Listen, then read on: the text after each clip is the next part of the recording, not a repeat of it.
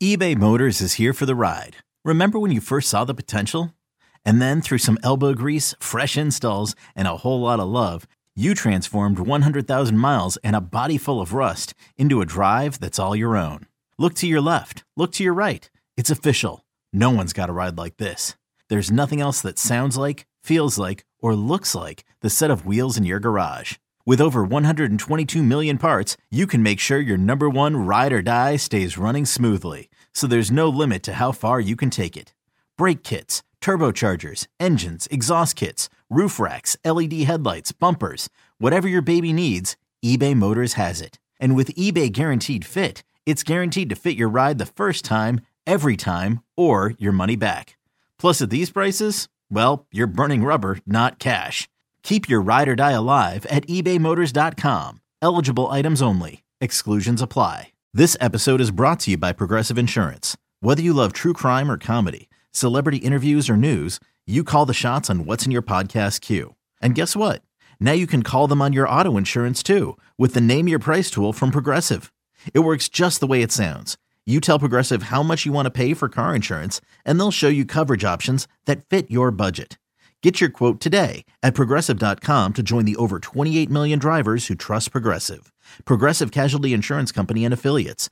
Price and coverage match limited by state law. Well, thanks for holding the fort down, Matt, while I was gone on It's Always Game Day in Buffalo. Great job with the Buffalo Plus crew. I listened to it before we actually start recording this, but uh, good to be back with you, my man. Yeah, I know. It feels like it's been a long time. It kind of has. These off-season months, you know, things just happen. This is the kind of lull of the year, you know, but it still feels like it happened so fast. And then obviously when you throw the baby into the mix too, I don't know what end is up. I don't know what days are. I don't know what nights are. We've started to get a little bit more sleep, which is really cool, but we had to bite the bullet and get Sal, this is probably something that has changed since Max was the age of a baby. Do you know what a snoo is? Um, this is a joke. It could be a joke because I could say, I, what's new? And you say, I don't know what's new with you. No, it's not a joke. I wish it was a joke. Because I say that to my son. I say, it's going to rain and then it's going to snow. It's going to snoo. He says, what's new? I said, I don't know what's new with you.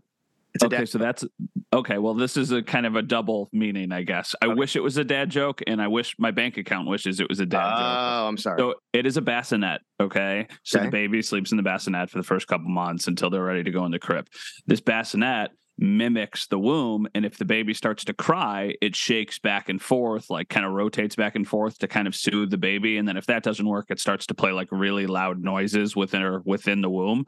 Well, we had one night where we just did not sleep at all. Like the baby would not let us sleep. So my wife woke up the next mo- not woke up the next morning. My my wife was like, "We are getting this thing. Everybody swears by it. It's expensive, but like."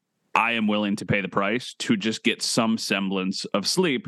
So she was able to find one on Facebook Marketplace. So we did not have to pay like full price. Thank goodness. Cause they are crazy expensive and it has worked. We've gotten substantially more sleep than we were getting pre-snoo, but uh, yeah. So I don't know how we even got there, but it's great to be talking to you. And it's also great to be talking to you after I got a night of like four and a half hours of sleep, which I'll take. Four and a half hours I can live with. Just have it have to have an extra cup of coffee.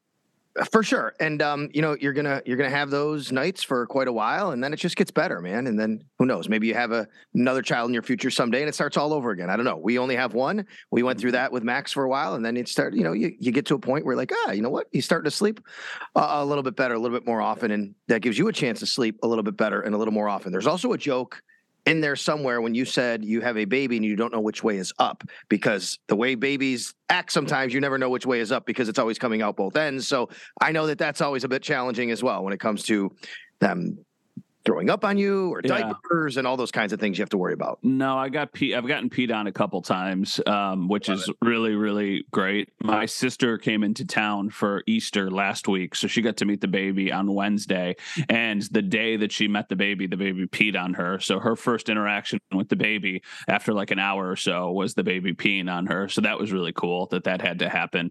Um, Overall, though, she's an angel. We love her more than anything. We just sit there and we stare at her and we're like, how in the heck did we make you? You were just simply perfect. But yeah, accidents definitely happen. And what I've realized is you have to leave the diaper there while you are getting the new diaper. So like if she's on the changing table, you can't take the dirty diaper away while you're going to get the new diaper. You have to do a one for one swap, because if you take that diaper away too early, then you're going to be left with a mess, and then it becomes even messier than it needs to be. All the things we thought we knew as adults, and then we have to kind of understand that we don't know nearly as much as we thought we did, because we have all these life changes. I, of course, had a life change since last we talked. I am now in the sixth decade of my life, just turned fifty. Happy uh, birthday. Thank you. We'll talk about that a little bit as we go on. I want to sprinkle it in because a couple things happened. Last time we spoke, thirteen days ago, I shouldn't say spoke. Last time we recorded a podcast here, it's always game day in Buffalo. thirteen days ago, I was in Arizona at the N F L owners meetings. Uh, we talked about some things that went down there. Um, since then, had a birthday, went on vacation, and I want to sprinkle that in a little bit as we go, but I want to dive right into some other things going on right now in the N F L. Sal Capaccio, W G R Sports Radio five fifty, Matt Bove, W K B W T V, Channel seven Sports Director in Buffalo. All right, um, the big news really just happening overnight before we start talking is N F L, but it is Bills related. Odell Beckham Junior signs with the Baltimore Ravens after all of the talk about Odell going all the way back to last year, through last season, into November and December especially, into the offseason this year. The Bills, the Bills, the Bills, Von Miller, Von Miller, recruiting, recruiting, whatever teams, meeting with the Jets, all the teams that are interested, the Chiefs, whoever it is, he signs with the Baltimore Ravens. And I will tell you, way more money than I thought any team would give him. Good for Odell for getting it. He's guaranteed fifteen million dollars signing bonus base salary. He can make up to eighteen. Not interested as far as the Bills are concerned for that kind of money, but for me, way more than I thought he would make from anyone. Way more. I don't love the fit. I, I mean, I like Lamar Jackson a lot. I think he's an outstanding player, and I know there's a lot of uncertainty there. I think this is a move to kind of please your quarterback and to try and get him to be happy and stay. And it feels like I saw some tweets last night of them already FaceTiming. So it feels like Lamar is going to be back in Baltimore, and it feels like Odell Beckham is going to be his number one option. I just don't love the fit, because I don't love that offense for a wide receiver. And maybe that's because they haven't had a truly game-changing wide receiver in the past, and that's why they've leaned so much on their tight ends, on Mark Andrews, on the running backs. You know, they've got so many effective running backs back there. It makes it tough to kind of pick one because so many of them are getting the ball. I don't know, though. I, I get it. The money is so substantial, but I thought Odell would rather go to a team with a quarterback who really spreads the ball out to the wide receivers, like the Bills, like potentially the Jets, if they were going to get Aaron Rodgers, like the Chiefs, because I think that if you're trying to bet on yourself, you're going to have more impressive numbers on a team like that than even on a team where you're definitely the number one in Baltimore, but with that kind of offense. So, I mean, I guess it remains to be seen. I just, I have a hard time picturing Odell Beckham put up like massive, massive numbers, given how the Ravens have always played football. Well, this has a couple of tentacles when it comes to the Bills. We spoke last episode at the owners' meetings about the comments that Brandon Bean made there regarding DeAndre Hopkins. He wouldn't go too deep because, of course, he plays on another team, and he made that clear. But he also made it clear they're always interested if anybody's available via trade or free agency. That included Odell. And we also know there's still rumblings out there the Bills could be in the mix here. All right, does this get you at all, Matt, more towards, okay, well, you didn't get Odell. That was something maybe you were in on a little bit. Now you should try to get DeAndre Hopkins in here. That's one less receiver off the board. Or does anything change in your mind as far as DeAndre Hopkins is concerned from the last time we spoke thirteen days ago, knowing this new news, especially with Odell? Well, it feels like from some of the things that we've seen, they might just end up cutting DeAndre Hopkins because it doesn't feel like they're getting close to the return that they want, which was a second round pick in addition to something else. It doesn't feel like they're getting that, you know, those offers from teams, which is why something hasn't happened. I don't know. I like the idea of DeAndre Hopkins a lot. I think he's a great player, but you just have to figure out the money. For me, it's always all offseason been about drafting a wide receiver in the first round, which is an interesting concept because there are a lot of teams apparently that don't think this wide receiver class is great. I saw a tweet from Jim Nagy, who does all the stuff with the Senior Bowl down in Mobile, and he said that from the teams he's spoken with, only one receiver has a first round grade, which is the dude from Ohio State, Njigba, right? That's how you say it? Jaxon so, Smith-Njigba, yep.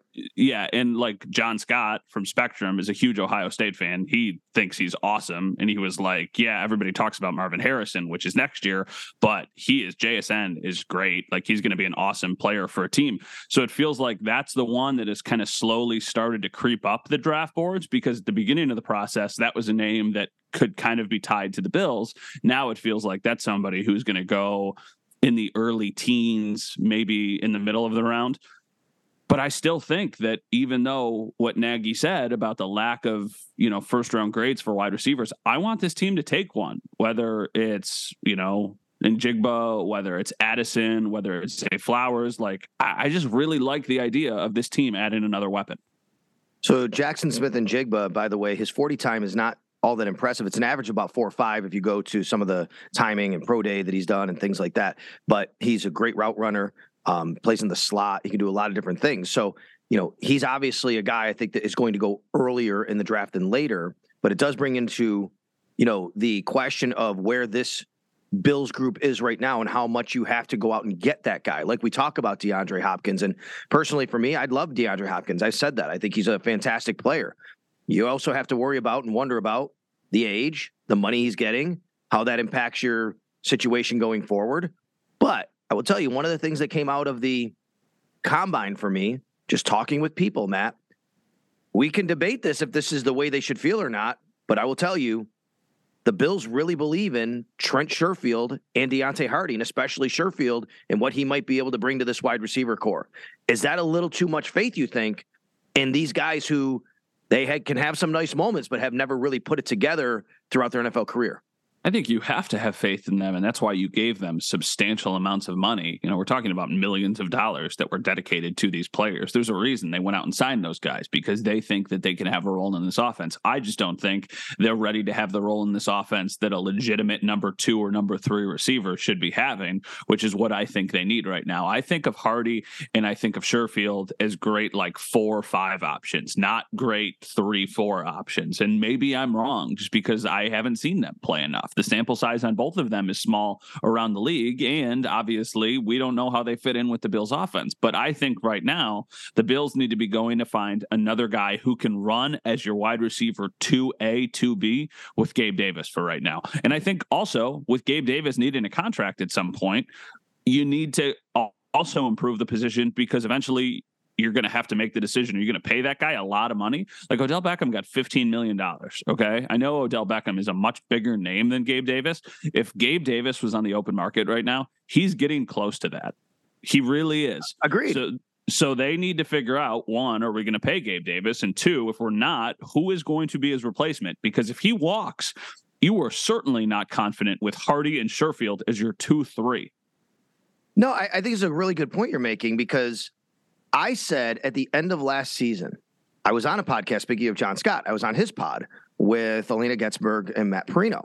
And they, John asked all of us for one bold prediction for the offseason. And this is back when the, right when the season ended, basically, leading into, you know, February, whatever.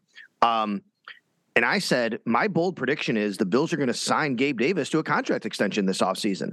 And it comes down to a lot of what you just said, Matt. The longer you make it go on, the more money you're going to have to pay him.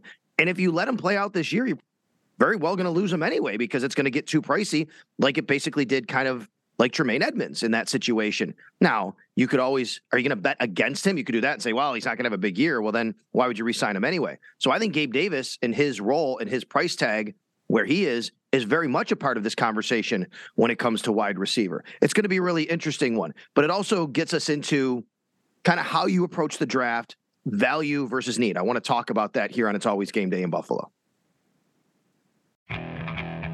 Okay, picture this. It's Friday afternoon when a thought hits you. I can waste another weekend doing the same old whatever, or I can conquer it. I can hop into my all-new Hyundai Santa Fe and hit the road. Any road. The steeper, the better. Because my all-new Santa Fe is available with H-Track all-wheel drive, so I can hit the trail without a worry in the world. Heck, with three rows and best-in-class rear cargo space, I can pack the whole family in with all our gear. We've got available dual wireless charging for our phones, so we'll never lose touch with civilization, and we won't lose touch with the primordial power of Mother Earth. So which is it? Waste the weekend or do something a little more epic? And conquer it in the all-new Hyundai Santa Fe. Visit Hyundai U S A dot com or call five six two, three one four, four six zero three for more details. Hyundai, there's joy in every journey.